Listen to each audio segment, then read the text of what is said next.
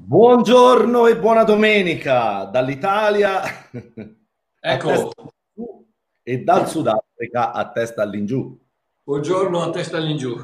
Buongiorno a testa all'ingiù. Diamo qualche istante per le connessioni. Buongiorno Mario. Buongiorno Walter.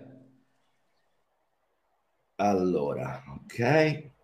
Se volete condividete pure sulla vostra pagina questa diretta perché toccheremo temi caldi, scottanti, ma importantissimi e vogliamo passare veramente un'ora di grazie insieme, faremo un paio di canti di lode per esprimere tutta la gioia, per avere un Dio di salvezza così meraviglioso, un Dio di meraviglie. Ieri è stata una giornata straordinaria, dove sono accadute delle cose bellissime, ma le cose bellissime accadono ogni volta che Gesù è dove deve stare, cioè al centro, e il suo Vangelo, la grazia di Dio, l'amore di Dio, nel centro della Chiesa. Quindi benvenuti a tutti quelli che si stanno connettendo. E Mario, che ne dici? Vogliamo iniziare un po'? Vai, io sto condividendo la pagina. Partiamo. Aspetta che facciamo una preghiera prima di iniziare, così diamo l'importanza dove c'è l'importanza. Abba papà, grazie della tua presenza, grazie della tua mano che si stende dal Sudafrica all'Italia, all'America, all'Australia, da tutte le parti. Tu sei il Re e il Signore dell'universo. Aiutaci, ti prego, ad essere uno strumento di benedizione per tutti i tuoi figli, per tutti coloro che stanno ascoltando e anche per quelli che ascolteranno dopo. Grazie papà. Amen. Amen.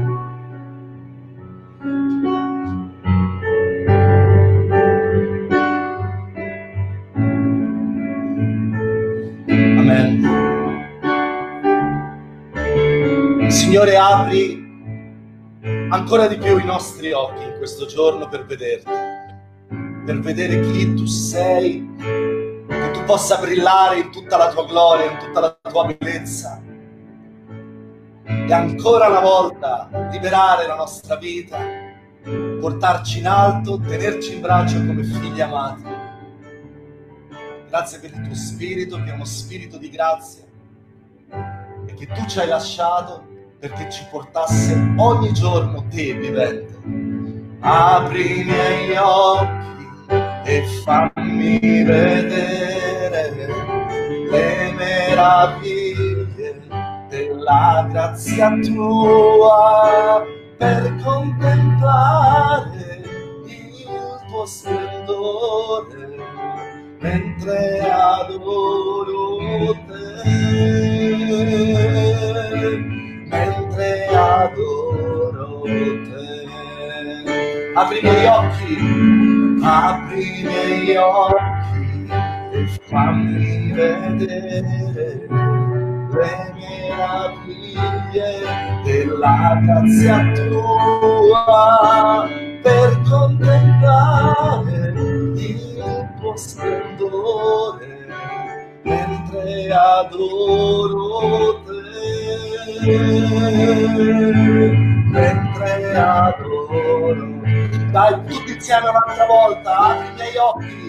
Apri i miei occhi e fammi vedere le meraviglie della grazia tua, per contemplare il tuo splendore mentre adoro te, mentre adoro te, mentre adoro te, mentre adoro te. Quando penso al tuo amore per me, quando penso alla grazia mostrata, quando penso al tuo sangue per me, io non riesco a trattenere il mio canto per te. Desidero desidero adorarti, desidero lodare te, desidero onorarti, desidero vivere a te. Quando penso al tuo amore per me, quando penso alla grazia mostrata, quando penso al tuo sangue per me, io non riesco a trattenere il mio canto per te. Desidero adorarti, desidero lodare te, desidero onorarti, desidero piacere a te, io desidero adorarti, desidero lodare te, desidero ringraziarti, desidero piacere a te. Sì, Signore, perché è la tua grazia che ci porta a desiderare che il tuo cuore sia il nostro cuore, Signore, del grande amore con cui tu ci hai amati quando ancora eravamo nei peccati, quando ancora eravamo lontani da te. Tu hai fatto del bene ai tuoi nemici, Signore. Tu hai benedetto coloro che ti maledivano, perché tu sapevi che noi non sapevamo ciò che facevamo, ma tu conosci il nostro cuore. Grazie per aver dato tuo figlio Gesù. Grazie per aver dato la salvezza gratuita, per aver sparso la tua grazia sulla nostra vita, Signore. Meraviglioso sei. Noi oggi qui viventi adoriamo il tuo nome, oggi e per tutta l'eternità, per tutta l'eternità.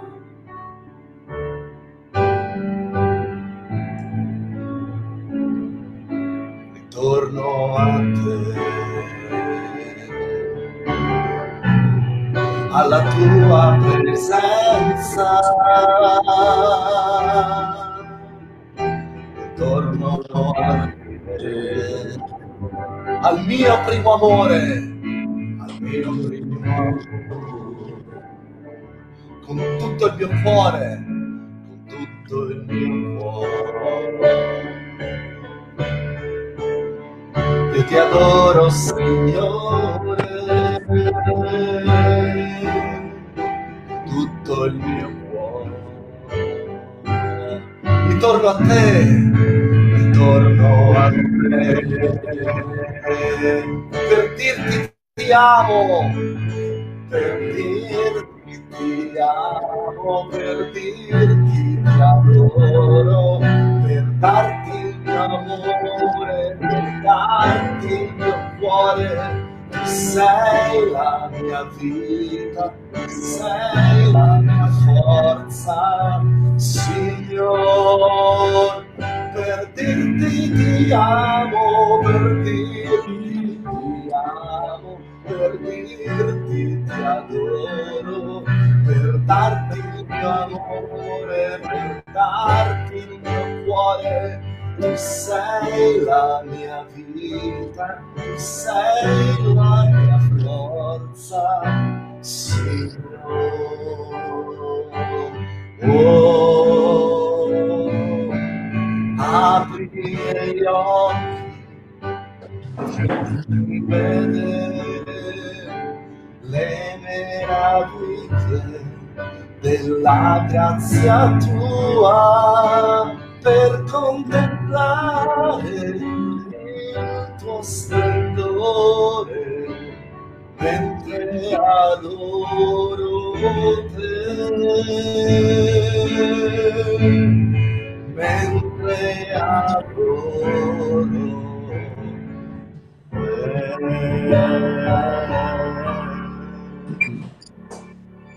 Amen. Amen. Amen. Che meravigliosa la sua presenza, Mario, vero o no? È l'unica cosa che conta. Ah sì. Ed è l'unica cosa che abbiamo certamente assicurata ogni giorno nella nostra vita. Amen. Ti ricordi, Walter, quando la scrittura dice che il tempio, il tabernacolo era adesso non mi ricordo in italiano, ma era in un posto per 20 anni, e mentre l'arca era la casa di Abinadab. Sì. Per 20 anni le persone andavano al tempio e Dio era dall'altra parte. È proprio così, è proprio così. Mi viene anche in mente, sai, il fatto che la Pentecoste non è venuta al tempio dove tutti ci saremmo aspettati, no? Qual è il modo migliore, istituzionale, migliore, adatto perché lo Spirito venisse? Invece dove è venuto in un luogo di intimità, è venuto in una casa, è venuto in una casa che qualcuno ha dato a Gesù, senza nemmeno rendersi conto probabilmente che quello che sarebbe successo, dove la Chiesa si sarebbe manifestata, dove le meraviglie, la grazia sarebbe stata sparsa in tutto il mondo fino a qui. A volte proprio là dove meno ce l'aspettiamo, la grazia di Dio si manifesta. Anzi, proprio dove l'uomo scatterebbe, la grazia di Dio sceglie, e dove l'uomo sceglierebbe, la grazia di Dio spesso se ne va a fare una passeggiata da un'altra parte. Ah, ma che meraviglia! Wow!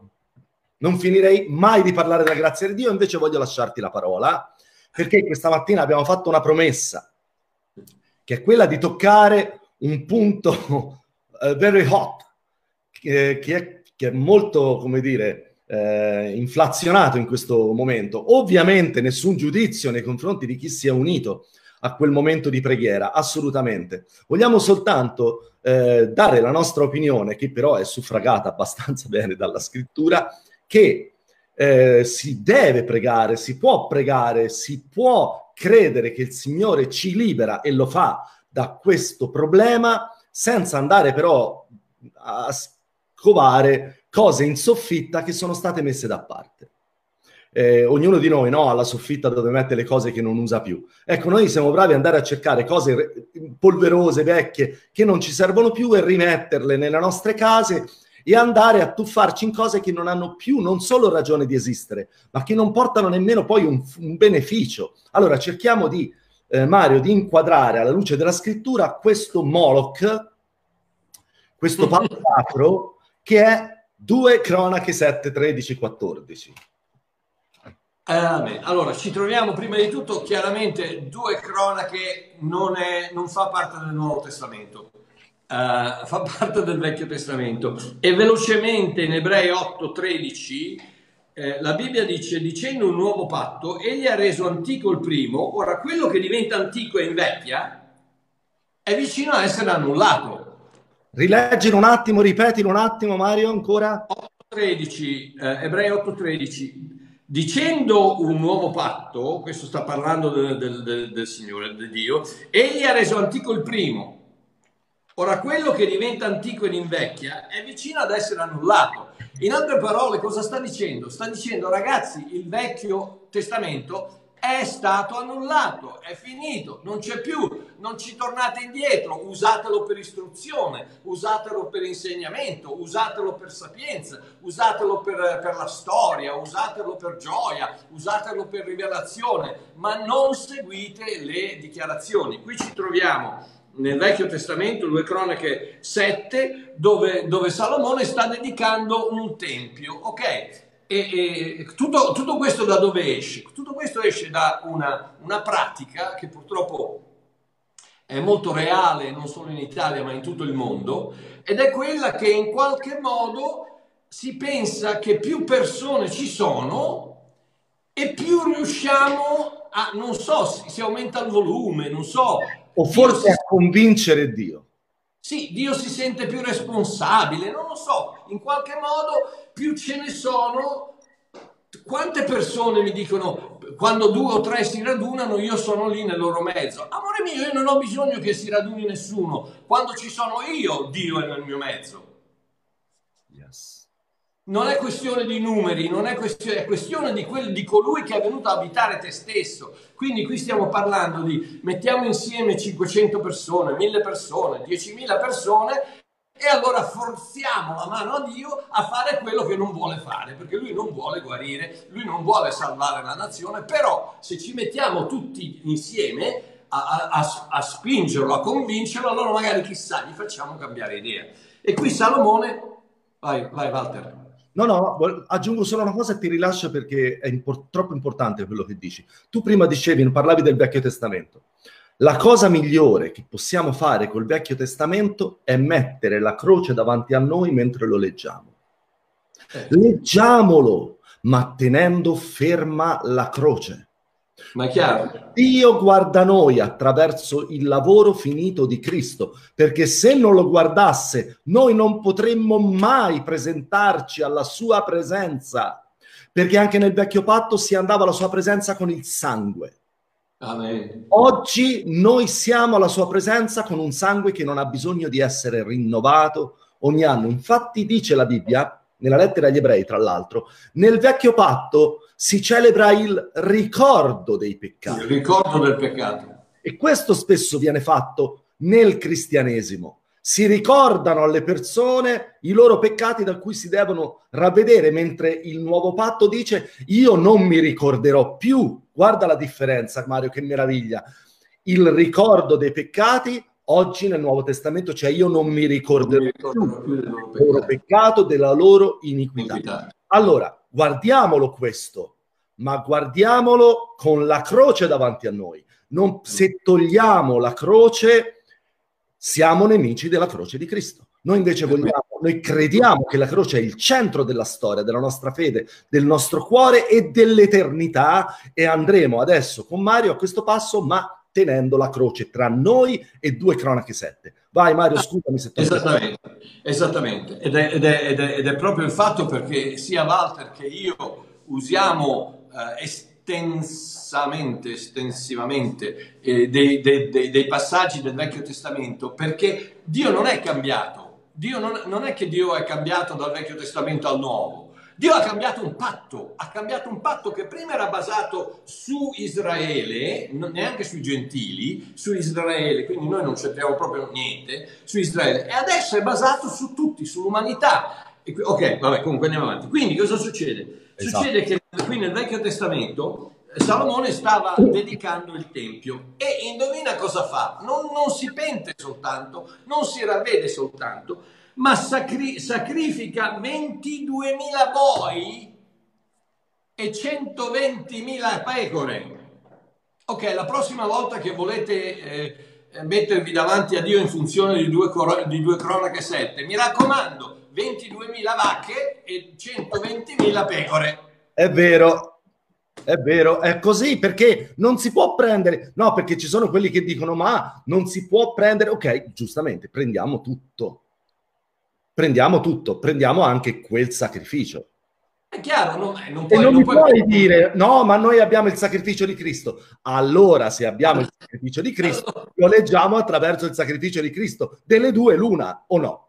A me è chiaro, non è che puoi scegliere uno. Ok, quindi vai. E qui c'è una frase meravigliosa, Walter, dove dice i sacerdoti, nel versetto 6, i sacerdoti attendevano le loro mansioni, così pure il Levitico, gli strumenti musicali dell'Eterno che il re Davide aveva già fatto per lodare l'Eterno. Adesso senti cosa dice: perché la sua benignità dura in eterno. La sua benignità, la parola ebraica originale è la parola chesed, e chesed è tradotta nel Settuaginto, come si dice? Settuaginta, sì. Nella Settuaginta è tradotto con grazia, quindi esatto. Già in questo momento Davide ci parla dalla tomba, ma ci dice la sua grazia dura in eterno.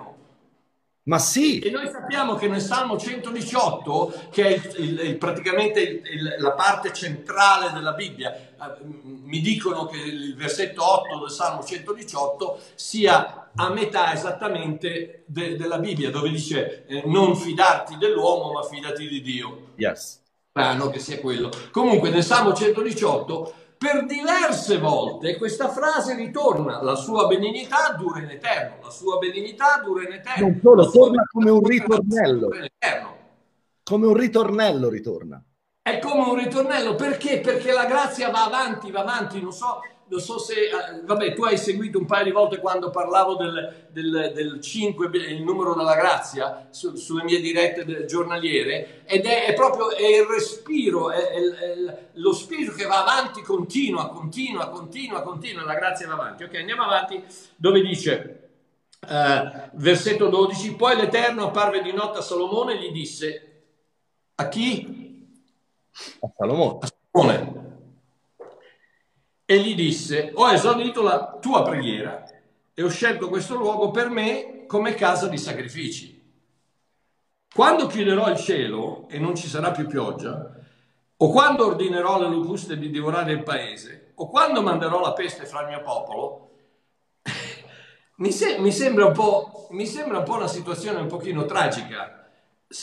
Allora, Salomone, amico mio, guarda che siccome eccetera eccetera, io ti mando le locuste, ti mando le distruzioni, ti mando le...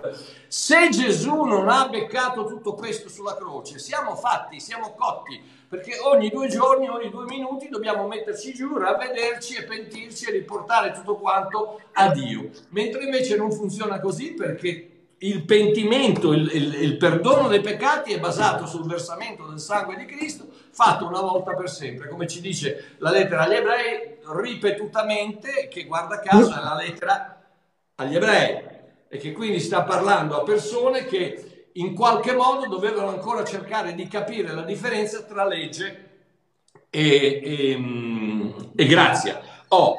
Voglio chiudere con questo: se il mio popolo sul quale invocate il mio nome si umilia,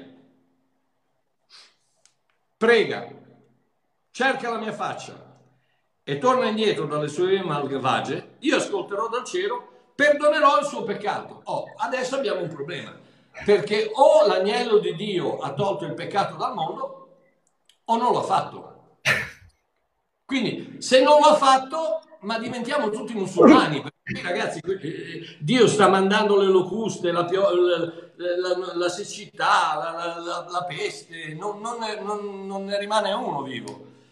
Ma il peccato è stato perdonato una volta per sempre attraverso il versamento del sangue di Cristo, e quindi cosa vuol dire? Vuol dire che questa scrittura non è applicabile al momento a noi cristiani nati di nuovo santi. Allora dice, ma allora cosa devo fare? Allora cosa devo fare per pregare? Ma vediamo un attimo cosa dice il Nuovo Testamento per quanto riguarda la preghiera, perché chiaramente... Uno dice, ma allora non devo più pregare, se tutto è già stato fatto, eccetera, eccetera. 1 Giovanni capitolo 5, fra tante, versetto 14. 1 Giovanni 5, 14. Questa è la fiducia che abbiamo davanti a Lui. Se domandiamo qualche cosa secondo la sua volontà, Egli ci... E qui, Walter, tu mi insegni, non capisco bene perché questa versione... Nuova Diodati mette la parola esaudisce, perché la parola nel greco è la parola akouo, che vuol dire ci ascolta. Akouo vuol dire ascoltare, da qui viene la parola acustica. Appunto, acustica. E quindi non capisco perché la Nuova Diodati traduce con esaudisce. Ci ascolta. Perché le Bibbie sono inevitabilmente tradotte secondo il taglio dottrinale di chi l'ha tradotto. E quando Pierpaolo Pasolini diceva tradurre è tradire, inevitabilmente è così. Quindi ben vengano le traduzioni, ma non prendiamo per oro colato ciò che usiamo in traduzione. Andiamo sempre, qualcuno può dire, ma io il greco non lo conosco. Fra tutti quelli, insomma, un po' cerchiamo di andarvi a dare la parola. Non vi diciamo si traduce così. Io non faccio mai così, la vera traduzione è, come fa Mario, io ti porto la parola originale. Lì la parola è acuei, che è la terza persona singolare del verbo acuo indicativo, che vuol dire ascoltare. Lui ci ascolta. Lui ci ascolta. E poi dice, E se sappiamo che egli ci ascolta, non ci ha ancora esaudito, ma se sappiamo il fatto che ci ascolta, in qualunque cosa gli chiediamo, noi sappiamo di avere le cose che gli abbiamo chiesto. Per quale motivo? Su che cosa basi questo? Lo basi sul carattere di colui che ti sta ascoltando. Sai una cosa interessante nella benedizione sacerdotale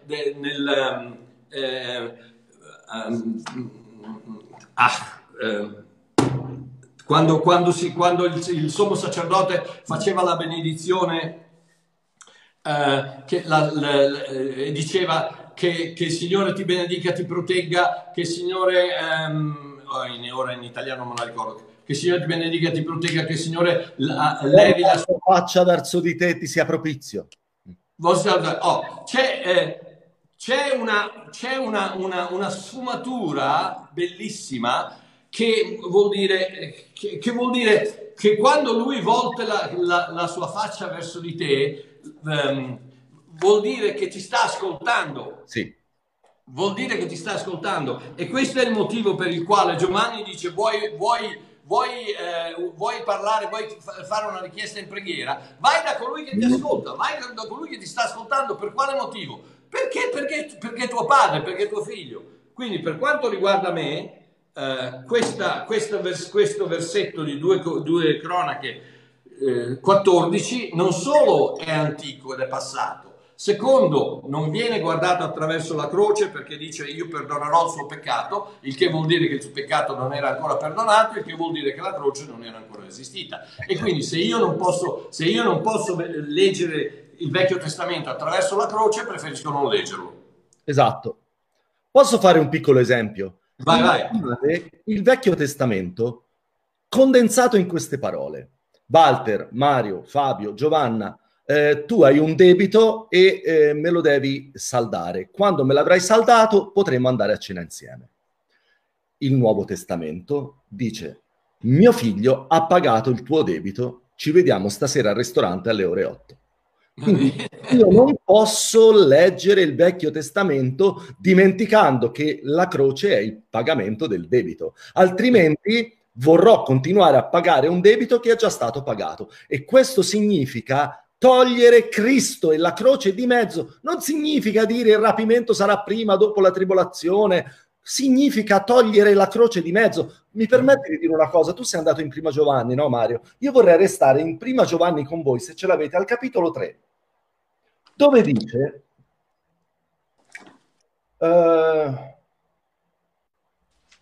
verso 21. Prima Giovanni, capitolo, ascoltate, Prima Giovanni, parliamo della preghiera, no? Come dovremmo vivere oggi 2 Cronache 7? Carissimi, se il nostro cuore non ci condanna, abbiamo fiducia davanti a Dio. Quando è che il nostro cuore non ci condanna? Semplice, quando abbiamo rivelazione che Gesù ha pagato un prezzo perfetto per noi e la grazia di Dio sgrava la coscienza, dice la lettera agli Ebrei, della condanna del peccato, sgrava le coscienze dalla consapevolezza del peccato e le fa diventare consapevoli del suo amore. Ecco perché Giacomo nel capitolo 5 dice che la preghiera del giusto ha una grande potenza. E è solo quando hai rivelazione che quel sangue ti ha giustificato che puoi pregare con fiducia e sapere che le cose che chiedi ti sono già state donate. E Gesù in Marco capitolo 11, verso 21-23, dice: tutto ciò che domanderete futuro pregando, credete che lo avete ricevuto e vi sarà dato. Io ho la risposta alle mie preghiere non davanti a me, ma dietro. Amen. Questo è fondamentale per capire. Io non ho bisogno di sforzarmi. Ieri abbiamo fatto una diretta, Mario, no? Alla fine abbiamo pregato, io dico 5 minuti, sono arrivate un sacco di testimonianze di persone guarite che non si sono ravvedute, miracoli, mandibole messe a posto. Non si sono ravvedute, Dio le ha guarite lo stesso. Ma allora non ha letto la Bibbia, si vede. Non ha letto la Bibbia il Signore. E tra l'altro Gesù diceva, no? Se non credete alle mie parole, credete almeno per le opere che vedete. per le meraviglie che vedete. E poi dice, se il nostro cuore non ci condanna, abbiamo fiducia davanti a Dio e qualunque cosa che chiediamo la riceviamo da Lui, perché osserviamo i Suoi comandamenti e facciamo ciò che gli è gradito. Vedi? Allora c'è il ravvedimento, le opere che tu non fai, fermo. Leggiamo il verso successivo. E questo è il suo singolare, non suoi, suo comandamento, che crediamo nel nome del Figlio Gesù e ci amiamo, perché questo è il comandamento, grande comandamento che Gesù ce l'ha dato nuovo per sostituire e riassumere tutto il... Ma ragazzi, alla luce di questo non c'è partita. Che dici, Mario, tu? Assolutamente. La tristezza, Walter, la tristezza, sai qual è per me la tristezza? La tristezza è quella che si dice sempre tutta la gloria al Signore, tutta la gloria al Signore. Ma con questo modo di pensare, con il modo di pensare di 2 Cronache 7,14, con il modo di pensare che perché il Signore deve, per guarire la mia terra, io devo ravvedermi, io devo cambiare le mie idee, io prendo quello che appartiene a Lui, lo riporto sulla terra e dico, allora tu, se io non faccio qualcosa, tu non lo fai.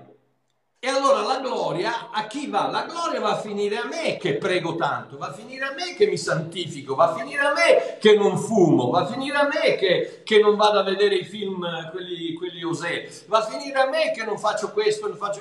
se fumate non fraintendetemi, non fumate perché andrete in paradiso, ma ci andrete prima di me. Okay. Quindi non è quello che sto dicendo. Quello che sto dicendo è che quando tu devi fare qualcosa perché Dio faccia qualcosa, la gloria va a te, perché tu sei nell'equazione uguale a, tu sei davanti a Dio. In altre parole, se tu non intervieni, Dio non interviene. E questa per me è come lo chiama Walter, è un tradimento della croce, un tradimento completo della croce, perché o tutto è compiuto o non lo è. O non lo è.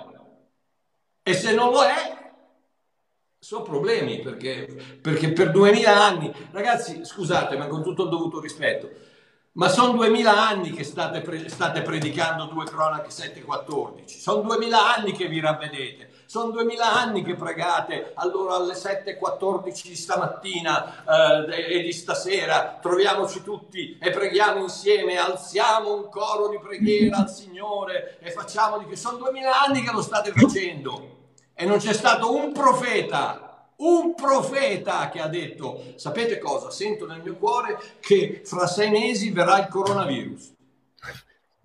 Non c'è stato uno che ha la spudoratezza di mettere quei titoli di apostolo, profeta, eccetera, eccetera, davanti al suo nome, che ha detto il Signore mi ha rivelato che le torri gemelle cadranno l'11 settembre, o che ne so, il terremoto di qui, o che no, non ce n'è uno. Sai cosa profetizzano? Il Signore ha detto che tu devi sposare questa persona piuttosto di quell'altra, o che tu devi... Mamma mia, mamma mia, mamma mia, ragazzi.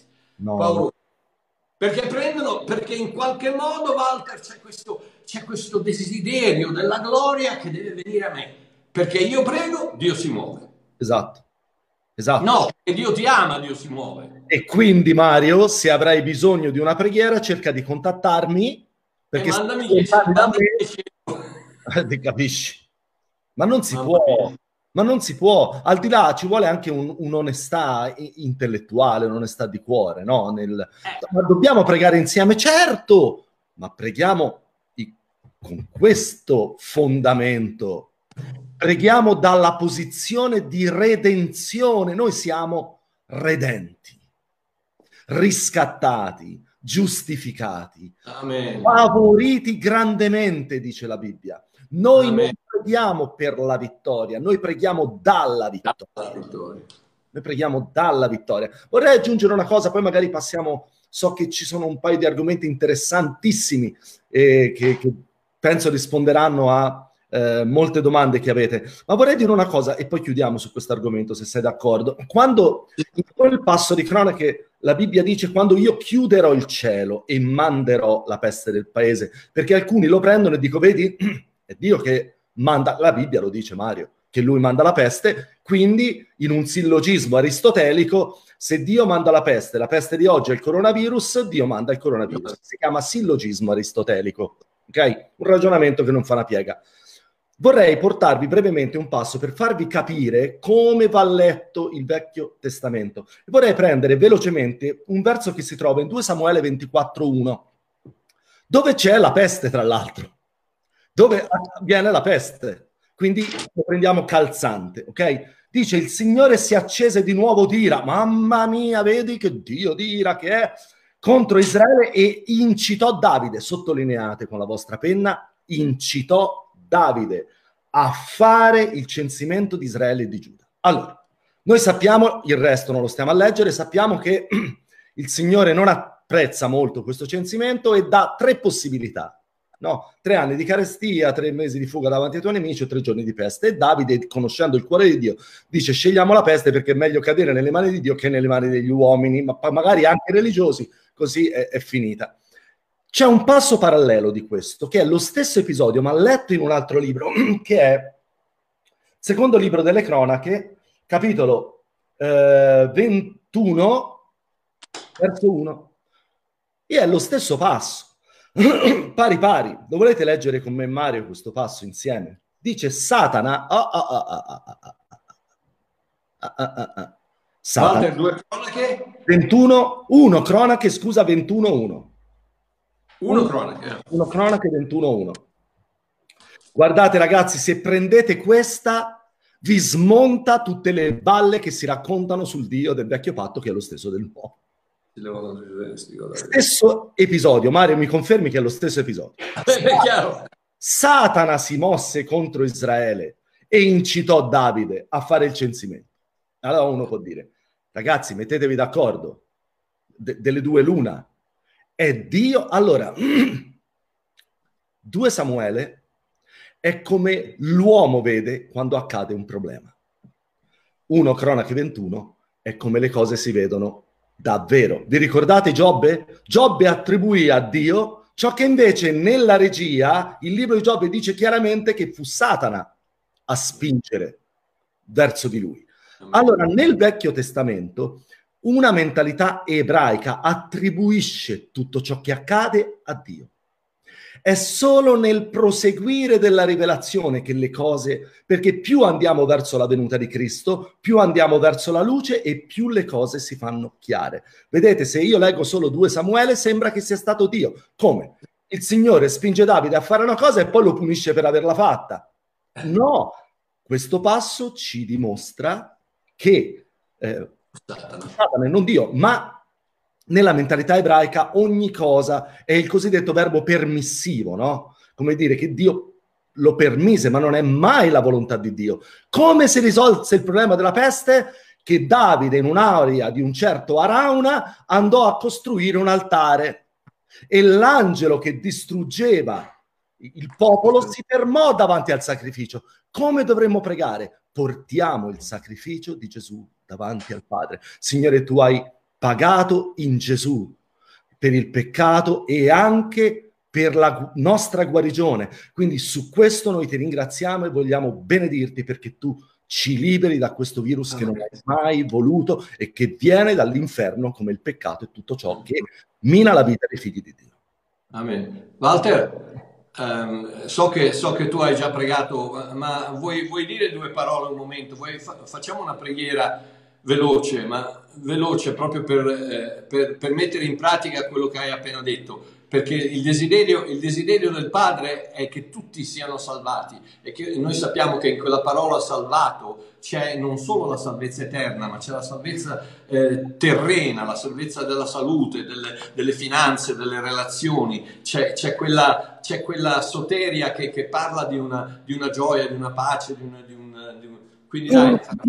Signore, la tua parola dice che per la semplice preghiera di un uomo fallibile il cielo fu chiuso per 3 anni e per la sua semplice preghiera il cielo fu aperto.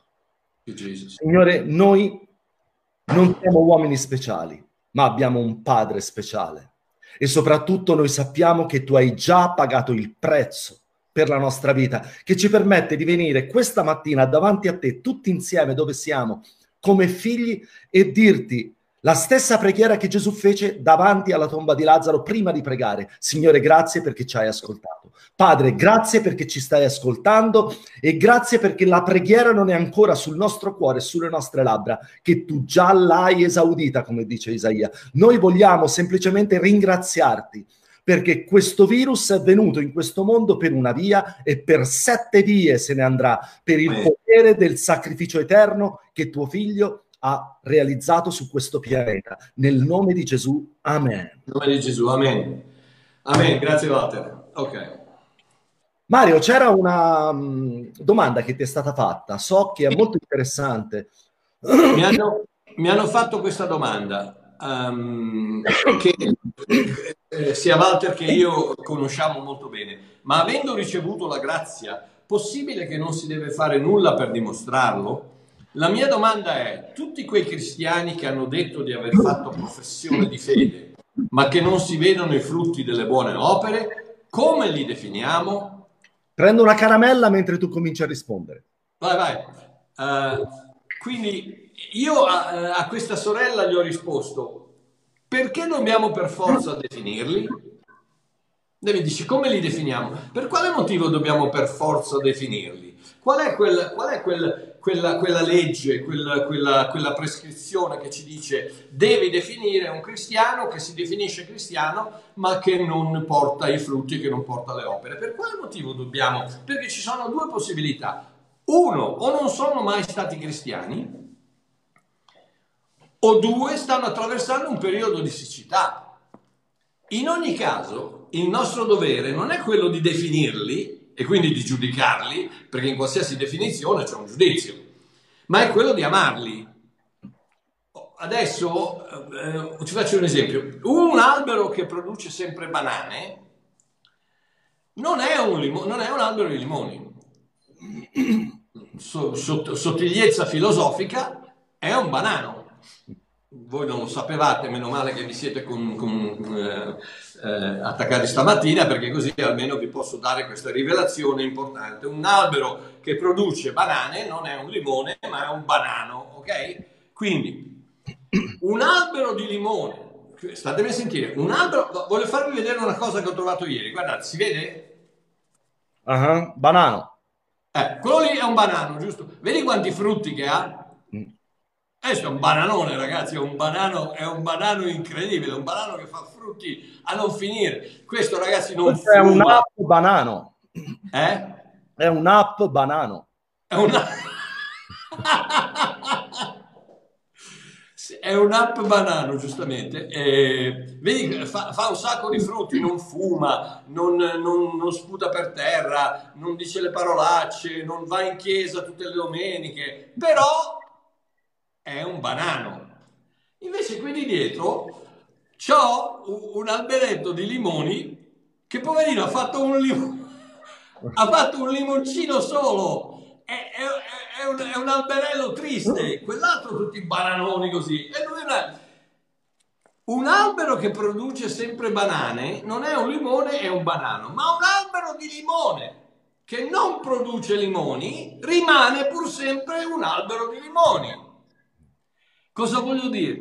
Voglio dire che, amore mio, se tu sei cristiano, magari stai attraversando un momento di siccità, un momento di difficoltà, un momento di tristezza, magari sei andato nella chiesa sbagliata e ti hanno massacrato nella testa e adesso pensi di avere un problema con Dio, invece c'hai il problema con la chiesa, non con Dio. Perché problemi con Dio, se vai veramente a guardare, non ci sono. I problemi vengono fuori da che cosa? Da certe situazioni dove vieni massacrato perché non ti comporti bene, perché hai sbagliato, perché fumi, perché fai questo, perché fai quello, fai quell'altro. Quindi, però rimani un albero di limone, rimani un cristiano. Mentre invece tu puoi fare tutti, tu puoi essere Santo Mario che si illumina di notte come le Madonnine, tu puoi fare, quando ti svegli la mattina gli angeli cantano l'alleluia di Mendel, tu puoi fare quello che vuoi, ma se sei un banano, banano sei, banano resti, hai bisogno di qualcosa che ti cambi la natura. Al che cosa succede? Succede che viene la persona che dice, sì vabbè, però è anche vero che questo albero di limoni continua a non farne, il padrone del terreno dice al contadino di tagliarlo. Ok, andiamo a vedere dove dice questa. Luca capitolo 13, perché anche questo teoricamente è giusto, no? Se continuano a produrre limoni bisogna tagliarlo, perché, e quindi cosa vuol dire? Vuol dire che praticamente puoi perdere la salvezza. Allora, Gesù disse anche, versetto 6, ora dice questa parabola. L'amo troppo questa parabola. Eh? L'amo troppo questa parabola. Un uomo, ecco, nuovamente Walter mi insegna che io ho controllato stamattina, la parola è il greco an, come si dice?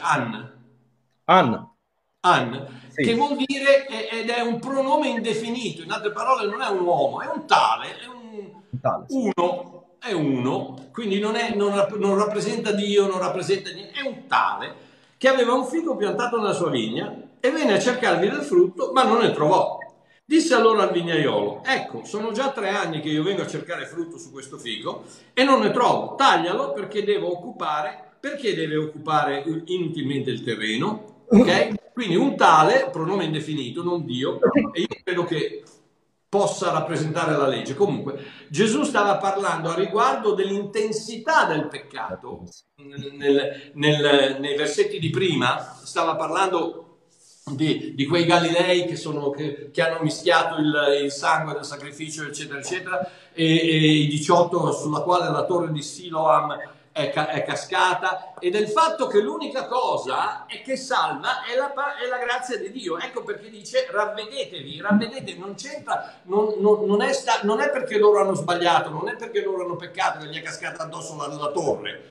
Ravvedetevi, cambiate il vostro modo di vedere le cose, perché amore mio, se tu non cambi non riuscirai a capire la differenza fra il frutto e l'identità. Quindi continua e dice, ma egli, chi? Il vignaiolo, gli rispose e disse, Signore, lascialo ancora quest'anno finché lo scalzi e gli metta del letame. Spesso e volentieri abbiamo bisogno di un po' di letame, ok? Se fa frutto bene, altrimenti in avvenire lo taglierai. Ma cosa vuol dire? Vuol dire che interviene una persona, un intercessore che dice no, un momento, fermati, legge, non lo tagliare, non lo distruggere, lascia che ci pensi io e glieli faccio produrre io i frutti. La natura è quella che è, la natura dell'albero è quello che è. E sì, vabbè, ma poi dopo un anno... E dopo un anno io sono convinto che il vignaiolo dice la stessa cosa. Cioè no, lascialo lì per un altro anno che ci penso io. Finché i frutti non arrivano. Perché? Perché il fico è fico, non perché è un albero di fico. La natura dell'albero di fico farà produrre fichi. Se invece... Vai Walter. No, stavo sottolineando quello che dicevi tu. Vai. Se invece quel fico mi produce prugne... Ma me ne può fare una tonnellata di prugne, ma è sballato, perché il fico deve fare i frutti che sono i fichi, certo, che sono buoni col salame, alla toscana. Ma se invece vuol dire che la tua identità è diversa, quindi non è questione di come li definiamo, è questione di chi sono. Uno, possono essere cristiani, possono essere persone che ancora non si sono ravvedute, non hanno accettato la grazia di Dio e che magari sono in viaggio, magari hanno fatto la preghierina di 13 parole 6 mesi fa, 6 anni fa, quello che sia, ma ancora non hanno creduto, ancora hanno quell'opera di cui parla Giacomo, che senza le opere la fede è morta, quell'opera di aprire la porta a Dio, quell'opera di dichiarare la tua fede, quell'opera, quella cosa che devi fare, nel senso che Giacomo parla di Rahab, la prostituta, cosa ha fatto? Ha aperto la porta alle 2 spie, parla di Abramo su Isacco, che cosa ha fatto? Ha messo suo figlio sull'altare, cioè c'è una messa in atto di quello che credi, e quindi quando tu credi e lo hai fatto, la tua identità viene cambiata, e non mi interessa se tu non fai più un frutto per il resto della tua vita. Se sei un albero di limone, sei un albero di limone, non potrai mai cambiare la tua identità. Tra l'altro, sai, su questa parabola, ascoltate, questo è veramente bello. Innanzitutto, come diceva Mario, ci sono due personaggi, c'è un tale e c'è un vignaiolo. La Bibbia si spiega sempre con la Bibbia. Gesù in Giovanni 15,1 ha detto: il Padre mio è il vignaiolo. Quindi il primo probabilmente è la vecchia dispensazione della legge, nella seconda è direttamente il padre. E poi dice: questo fico è 3 anni che non porta frutto. E il vignaiolo dice: lascia il 4° anno. Ora è importante che dica 3 anni, non dice 1, 2, 4, dice 3 anni. Perché? Gesù ha svolto il suo ministero per 3 anni sotto la dispensazione del vecchio patto. E il fico, che rappresenta anche Israele, non ha dato frutto. Cosa dice il padre, il vignaiolo? Lasciano un 4° anno. Perché? Perché il ministero di Gesù è durato 3 anni e mezzo. Nel 4° anno c'è stata la croce e quindi inizia la grazia. Ciò che non ha portato frutto nella vecchia dispensazione porta frutto quando si arriva alla grazia, quando si arriva a capire veramente la croce cosa è, perché nel 4° anno, dopo 3 anni e mezzo, in quell'anno in più c'è stata la croce e lì arriva il frutto, quando ti riposi dalle tue opere e entri nella sua opera, dove lui inizia a portare frutto attraverso di te, non più tu con i tuoi sforzi. Amen, amen, amen. E questo, c'è un'enormità di cose in questa parabola. Sai quando Samuele va a parlare a Jesse e gli chiede dei figli, e c'è tutta una bellissima spiegazione dei figli, però arriva un certo momento che non c'è la persona che sta cercando, ok? Adesso Davide, noi sappiamo che è un'immagine, è una preapparizione, diciamo, di Gesù Cristo nella sua grazia. Davide, Gesù Cristo il figlio di Davide. Sai cosa gli dice Samuele a Jesse?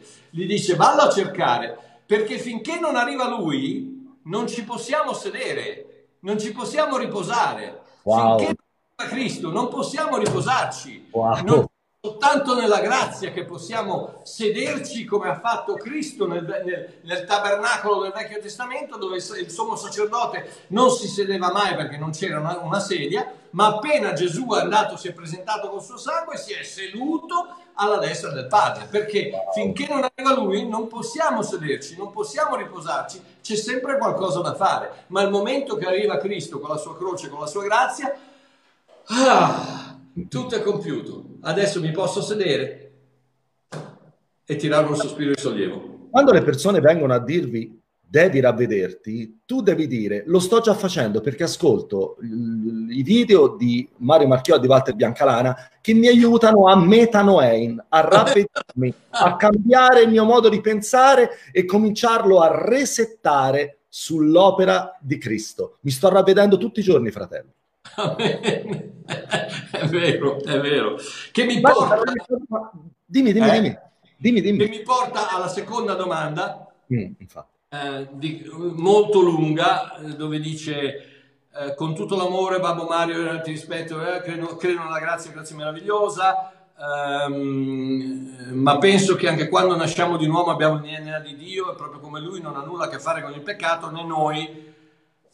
E poi c'è la solita schizofrenia, purtroppo. Questa è una persona deliziosa, eccetera, però c'è questa schizofrenia che dice: non ha niente a che fare con il peccato, ma non è che noi non possiamo fallire, quindi non è che non possiamo peccare, noi pecchiamo ma non abbiamo niente a che fare con il peccato. Ma dobbiamo anche costruire le loro vite, questo sta parlando circa dei credenti, in modo che crescano alla statura di Cristo, non solo in modo che non vadano all'inferno, soprattutto in modo da soddisfare lo scopo per il quale sono stati salvati, riscattati e giustificati. Il problema della ipergrazia, non sapevo che era un problema, e non è che sia falsa, meno male, il problema è che mantiene i bambini in uno stato di immaturità, e la cosa più sicura è che i piani di Dio per loro siano interrotti come una gravidanza che non arriva a termine. Un grande abbraccio. Oh, prima di tutto, ringraziando Dio, la gravidanza non può essere interrotta perché già siamo nati. 2 Corinzi 5,17 ci dice che la gravidanza è finita e che siamo nati, che tutte le cose vecchie sono passate, che siamo delle creature nuove. Quindi la gravidanza non può essere interrotta. Ma cosa vuol dire crescere?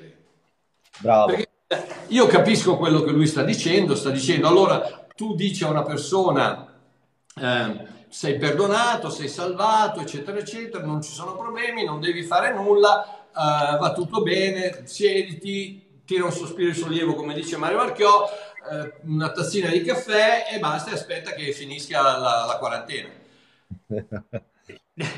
No, perché? Perché crescere, cos'è che vuol dire crescere? Vuol dire saperne di più? Vuol dire avere più conoscenza? 1 Corinzi 8.1 dice la conoscenza gonfia, ma l'amore edifica. E Walter, io non ho bisogno di chiedertelo, ma io e te conosciamo un sacco di persone che hanno forse più conoscenza di noi, magari più di te non sì. Ma molta più conoscenza di noi, che hanno una capoccia tanta e sono così gonfiati che devono ancorarli per terra perché non si incominciano ad alzare e salire al cielo. Sai cosa mi viene in mente, Mario? Ti ricordi quando Gesù guarisce l'idropico? L'idropisia, tu mi insegni, purtroppo in Africa, io mi ricordo quando ero piccolo si vedevano questi bambini che sono gonfi, ma sono gonfi di acqua. L'acqua nella Bibbia rappresenta la parola di Dio. Noi possiamo essere gonfi, pieni di parola, essere come idropici. Ma l'acqua non c'è stata data per gonfiarci, c'è stata data per dissetarci. E Gesù lo guarì, lo sgonfiò. E deve entrare, deve uscire. In altre parole, non è una cosa che tu devi tenere, perché sennò c'è la famosa immagine del mare di Galilea e del Mar Morto. E del Mar Morto che tiene l'acqua e non la dà. Tiene l'acqua e non la dà e succede che è tutto pieno di morto. Va bene. Quindi... saperne di più vuol dire la conoscenza gonfia ma l'amore edifica. Cosa vuol dire allora crescere? Santificarsi di più? Ebrei 10.10 dice in virtù di questa volontà noi siamo stati santificati. E come mi piace dire, eccetera, voce del verbo essere stato santificato, passato, mediante l'offerta del corpo di Gesù Cristo fatto una volta per sempre. Quindi cosa vuol dire crescere? I 5 ministeri degli Efesini 4, che sono stati dati per il perfezionamento dei santi, come? Statemi a sentire, perché qui è la chiave della crescita, dei frutti e purtroppo del problema che ci sono con tante chiese e con tanti predicatori e con tanti pastori. State a sentire. Da lui tutto il corpo... Aspetta, vediamo che versetto è. Efesini 4... 16. E anche qui c'è una traduzione sbagliata. Allora, vabbè. 4:16, dal quale tutto il corpo ben connesso, tutto, vabbè, dal quale sta parlando di Gesù Cristo, il versetto prima, seguendo la verità nell'amore cresciamo in ogni cosa in colui che è il capo, cioè Cristo, dal quale, da lui, tutto il corpo ben connesso e unito insieme mediante il contributo fornito da ogni giuntura secondo il vigore e la misura di ogni singola parte, produce la crescita del corpo per l'edificazione di se stesso nell'amore. Da dove viene questa crescita? Da dove viene? Dalla tua santificazione, dalla conoscenza? Viene da Lui, viene da Cristo. In altre parole, fammi la cortesia. Sì, indubbiamente, stai a sentire i nostri video, leggi i libri, fai tutto quello che devi fare, ma alla fin fine, amore mio, il cambiamento dentro di te non avviene attraverso Mario Marchio e Walter Biancalana, avviene attraverso lo Spirito Santo che è dentro di te, che ti dice, figlio mio, ascolta questi 2 figli miei, che magari non ce l'hanno, non dicono tutto giusto, ma la gran parte va bene. Stai a sentire quello che dicono e quello che dicono comincerà a cambiarti, lo Spirito Santo incomincerà a usarlo e a cambiarti, a farti crescere. E questo è il problema. Io credo fermamente che lo Spirito Santo può fare e fa un lavoro molto migliore del mio nel maturare i suoi figli. Quindi vuoi smettere di fumare? Ma indubbiamente fai tutto quello che devi fare, ma alla fin fine, amore mio, abbi fiducia, realizza il fatto che quella crescita, quel cambiamento, quella santificazione, quello chiamalo come vuoi, proviene da Lui, è da Lui dove tutto il corpo ben collegato, ben connesso, trae il proprio sviluppo per edificare se stesso, per crescere. È così. Se mi permetti, vorrei aggiungere due cose, se mi permetti, a queste cose preziose. Ascoltate, perché questo è importante. Prendiamo le parole direttamente di Gesù. In Matteo capitolo 6, al verso 27. Vi farò prendere, non me ne vogliate, solo tre passi. Matteo 6, Galati 4, Prima Corinzi 13. Segnatevi questi passi. Matteo 6, Galati 4, Prima Corinzi 13. In Matteo 6 Gesù dice: e chi di voi con tutta la sua preoccupazione, la parola qui non è soltanto preoccupazione, ma è anche darsi da fare, ok? Quando uno si affanna e si impegna per fare qualcosa, può aggiungere un'ora sola alla durata della sua vita. Io non ho mai capito perché le Bibbie vengono tradotte così. Allora, la parola originale di ora è pechius in greco. Pechius vuol dire cubito. Il cubito è un'unità di misura che si usa nel vecchio patto quando, ad esempio, si misura l'altezza, no? Goliath era alto tot cubiti, il tempio era lungo tot cubiti. Quindi quello che Gesù vuol dire è: con tutto quello che tu ti puoi dare da fare, impegnarti, tu non puoi crescere nemmeno di un cubito.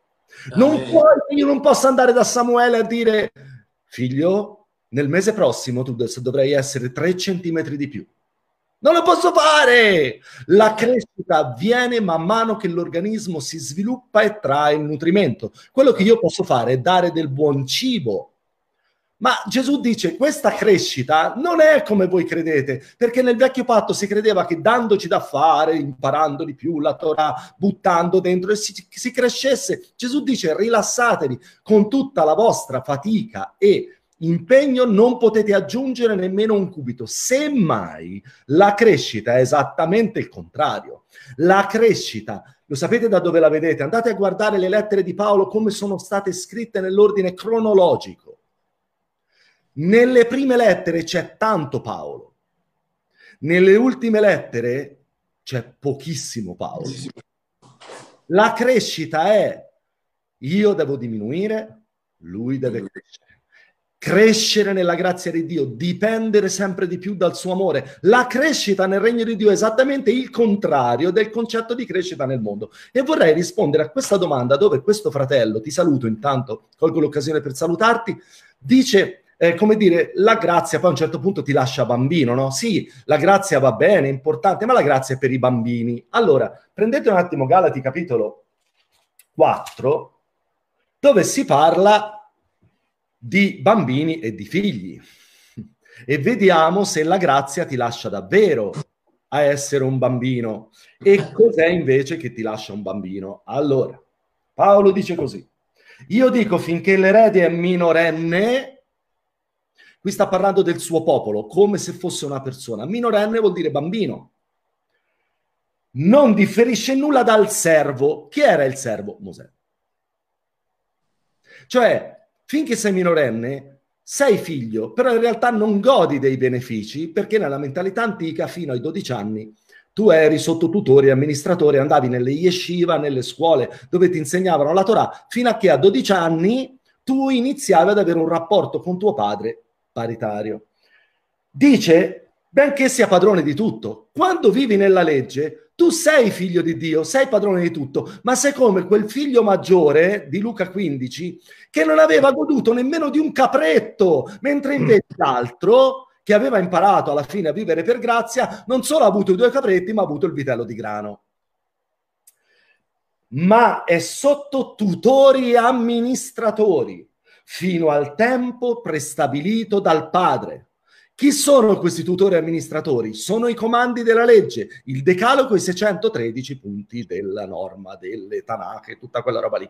Quindi, cos'è per i bambini? La grazia o la legge? La legge, perché a un bambino tu devi dire non fare quello, non fare l'altro, fai questo, non fare questo. Ma quando cresce tu cambi rapporto. Ecco perché è cambiata la dispensazione dopo Cristo. Così anche noi, quando eravamo bambini, sottolineatelo e ditelo a quelli che vi dicono che la grazia è per i bambini. Così anche noi, quando eravamo bambini, ascoltate, Eravamo tenuti in schiavitù dagli elementi del mondo. Perché? Perché la legge ti parlava di non mangiare un certo tipo di animale, di non toccare una certa cosa. Gli elementi influenzavano la tua vita. Ma quando giunse la pienezza del tempo, cioè l'età matura, dove non siamo più tecnio i bambini, ma siamo yo-yoi, figli adulti, Dio mandò suo figlio, nato da donna, nato sotto la legge, per riscattare quelli che erano sotto la legge affinché noi ricevessimo l'adozione. Questa adozione non l'abbiamo capita, non è l'adozione nostra, era il concetto di adozione del mondo medio orientale del tempo, dove venivi adottato dal padre, non perché prima non eri suo figlio, ma perché entravi nel possesso delle tue. Quindi noi non siamo stati adottati da Dio perché prima eravamo figli di chissà che, ma perché prima non potevamo godere, a motivo del peccato, a motivo della mancanza di redenzione, di tutto ciò che era pronto nei cieli per noi, finché Cristo non è venuto, ha pagato il debito, ci ha salvato da una natura di peccato e ci ha rigenerato da un seme incorruttibile. Ultimo passo, prima Corinzi 13, e qui chiude il cerchio, dove dice, verso 11, quando ero bambino, parlavo da bambino, pensavo da bambino e ragionavo da bambino. Era il modo in cui Israele ha pensato, parlato e ragionato per i 1450 anni in cui è stato sotto tutori e amministratori.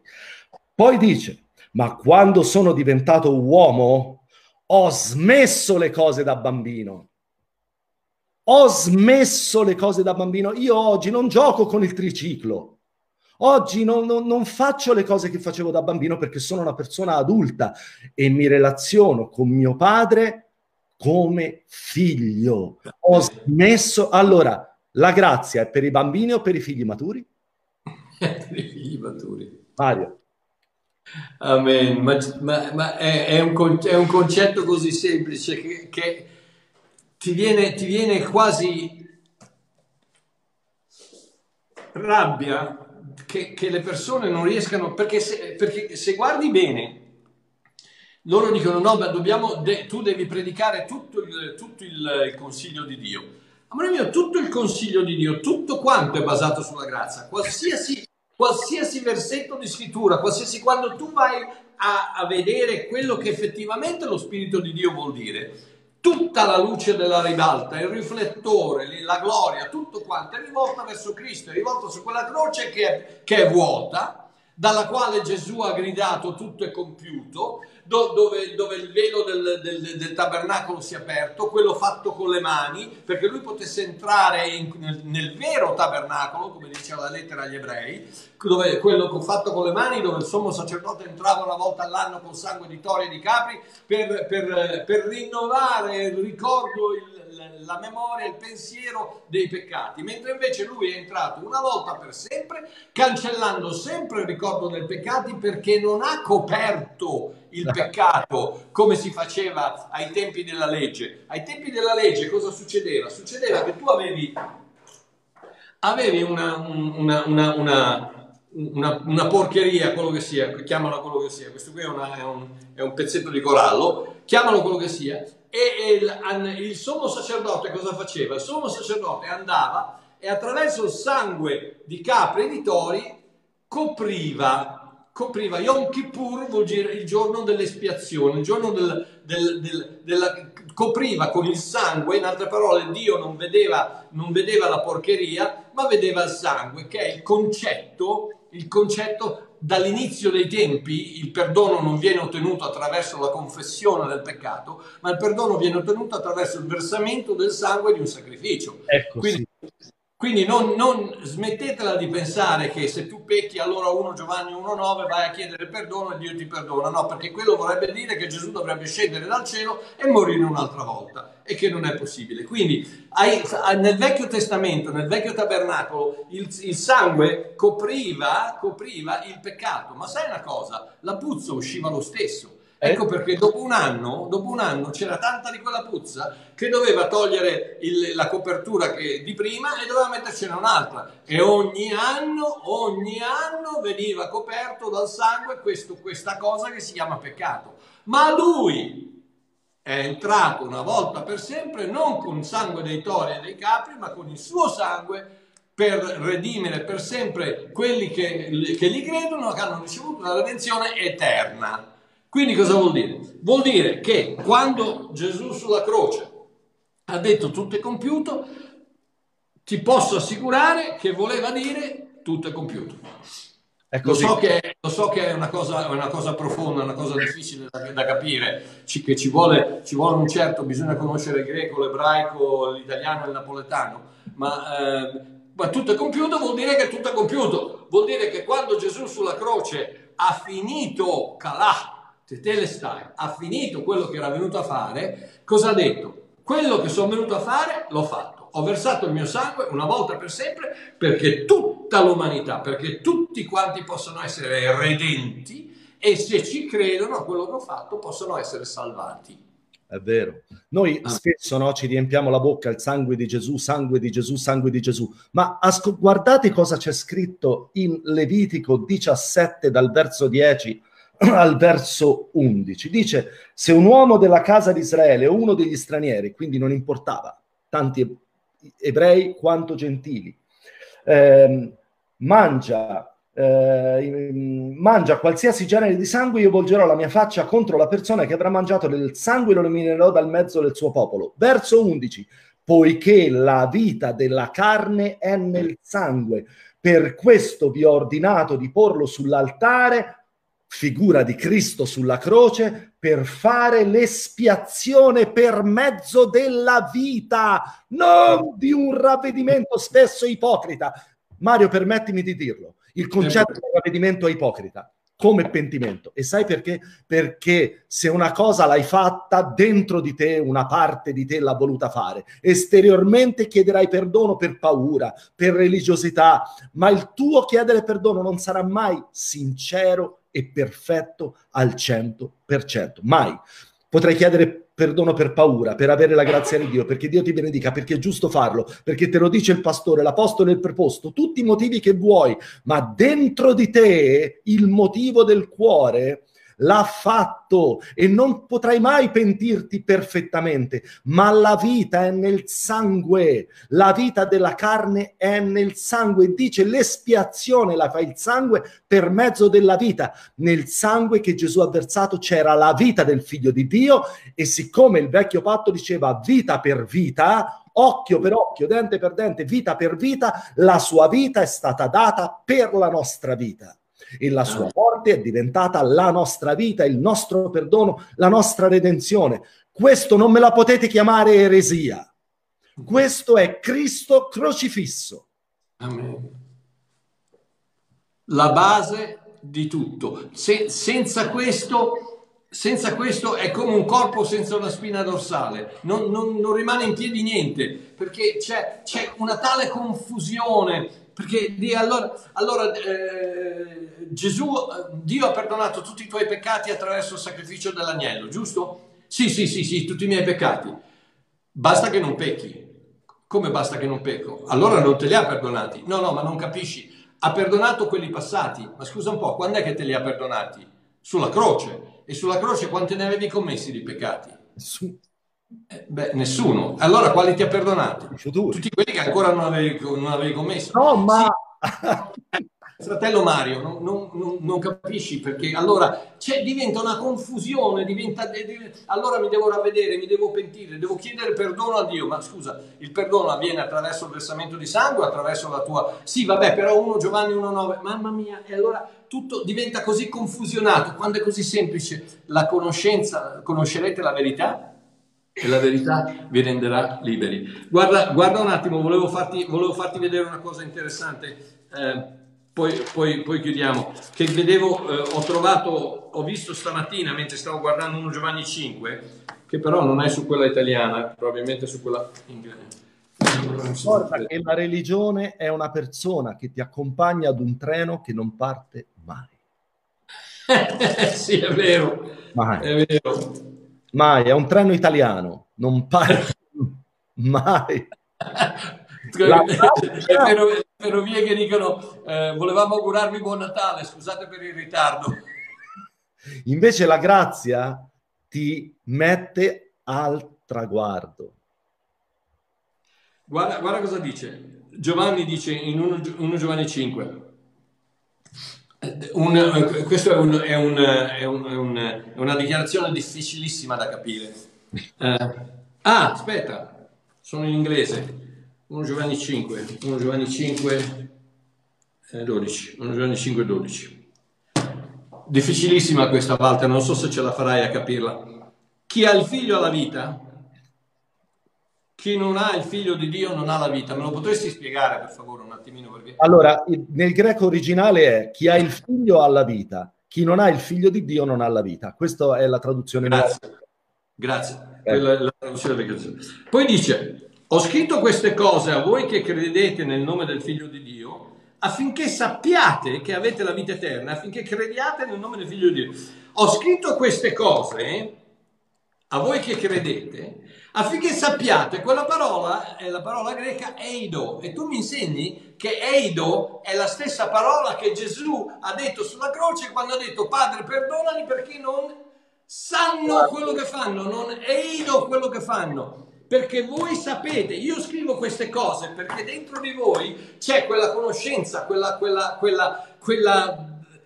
sapete, non me la puoi togliere, non me la puoi ragionare, disragionare, è qui dentro, è nel mio cuore, che è nel mio fuoco, affinché sappiate che avete la vita eterna. Questa è la fiducia che abbiamo davanti a lui. Amen. Basta. Il verbo eido ha la radice in greco del verbo orao, che vuol dire vedere. Infatti la radice di quel verbo, eid, nell'antico greco, nella forma più antica, ha un digamma all'inizio, che si pronuncia, è una specie di F, che si pronuncia V. La radice è veid, veido, da cui viene il latino video.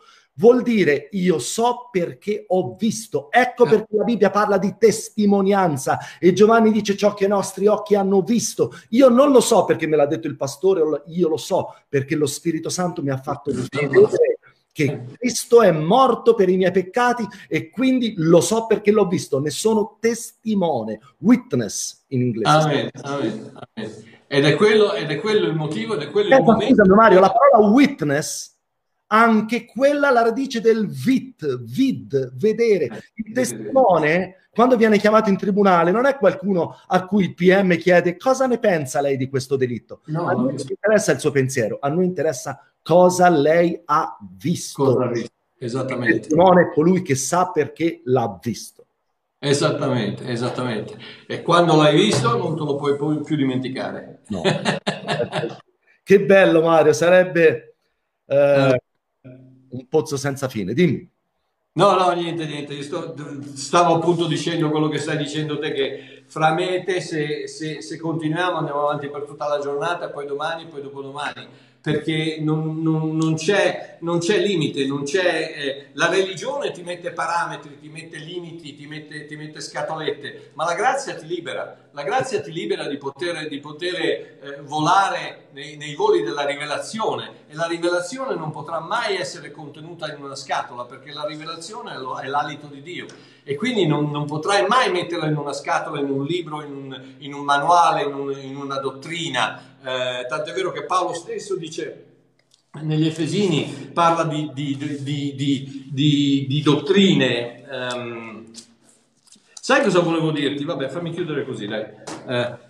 Volevo leggere questa qui, ti ho sentito parlare del frutto, probabilmente ne hai già parlato anche tu, ma Romani 7 Paolo sta parlando dell'unione carnale di un uomo e di una donna, e sta dicendo: infatti una donna è sposata per legge, legata al marito affinché egli vive, ma se il marito muore, qui sappiamo che sta parlando della legge del Vecchio Testamento e del Nuovo Testamento, perciò se vive il marito e diventa moglie di un altro uomo si è chiamata adultera, ma quando il marito muore ella è libera da quella legge, per cui si diventa moglie di un altro uomo, e qui entra in campo Cristo. Infatti mentre eravamo nella carne, le passioni pestaminose che erano mosse dalla legge operavano nelle nostre membra portando il frutto per la morte, qui si ritorna al banano e al limone, portando il frutto al limone. Ma ora che siamo stati sciolti dalla legge, essendo morti a ciò che ci teneva su sé, affinché serviamo in novità di spirito e non nel vecchio sistema della lettera, che diremo dunque? Che la legge è peccato? Così non sia, anzi non avrei conosciuto il peccato, eccetera eccetera. Il peccato invece, dov'è che dice che porta il frutto alla vita? Porta il frutto a Dio, dice, sì. Ma dov'è? 7 lo dice in Romani 7. Aspetta. Per portare frutto a Dio, eccolo là, quello lì, verso 4. Ah, ecco perché l'ho passato. Così dunque, fratelli miei, anche voi siete morti alla legge mediante il corpo di Cristo, per appartenere a un altro che è risuscitato dai morti, affinché portiamo frutto a Dio. E il frutto a Dio è la manifestazione dell'unione dello spirito di Dio e del mio spirito, ed è soltanto quello il momento in cui avviene quel tocco sul DNA, quel momento in cui viene creata, i due diventeranno una sola carne, viene creata una nuova cosa, una nuova creatura, un nuovo essere che prima non esisteva. Quando porti un frutto a Dio attraverso la tua relazione che hai con il Signore. Yes. Amen. Amen. Noi vi promettiamo che domenica prossima ancora saremo con voi. Lo promettiamo, Mario? Se Dio vuole. Se Dio vuole. Io credo che voglia. Io dico che lui lo vuole. Io dico che lui lo vuole. Finisci tu in preghiera, dai, Mario.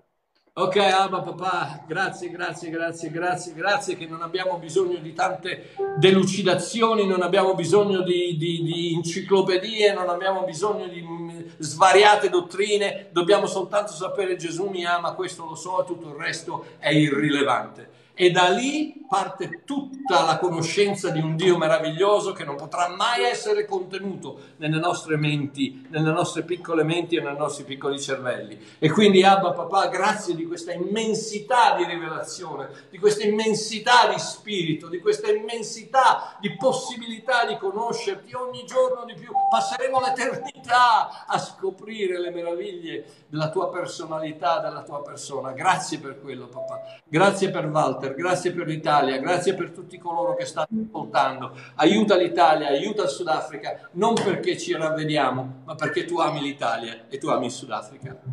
Amen. Amen. Amen. Buona domenica, buona settimana e ci vediamo con Mario domenica prossima alle 10. Un bacione, ciao, ciao belli. Ciao, ciao Walter. Ciao Mario.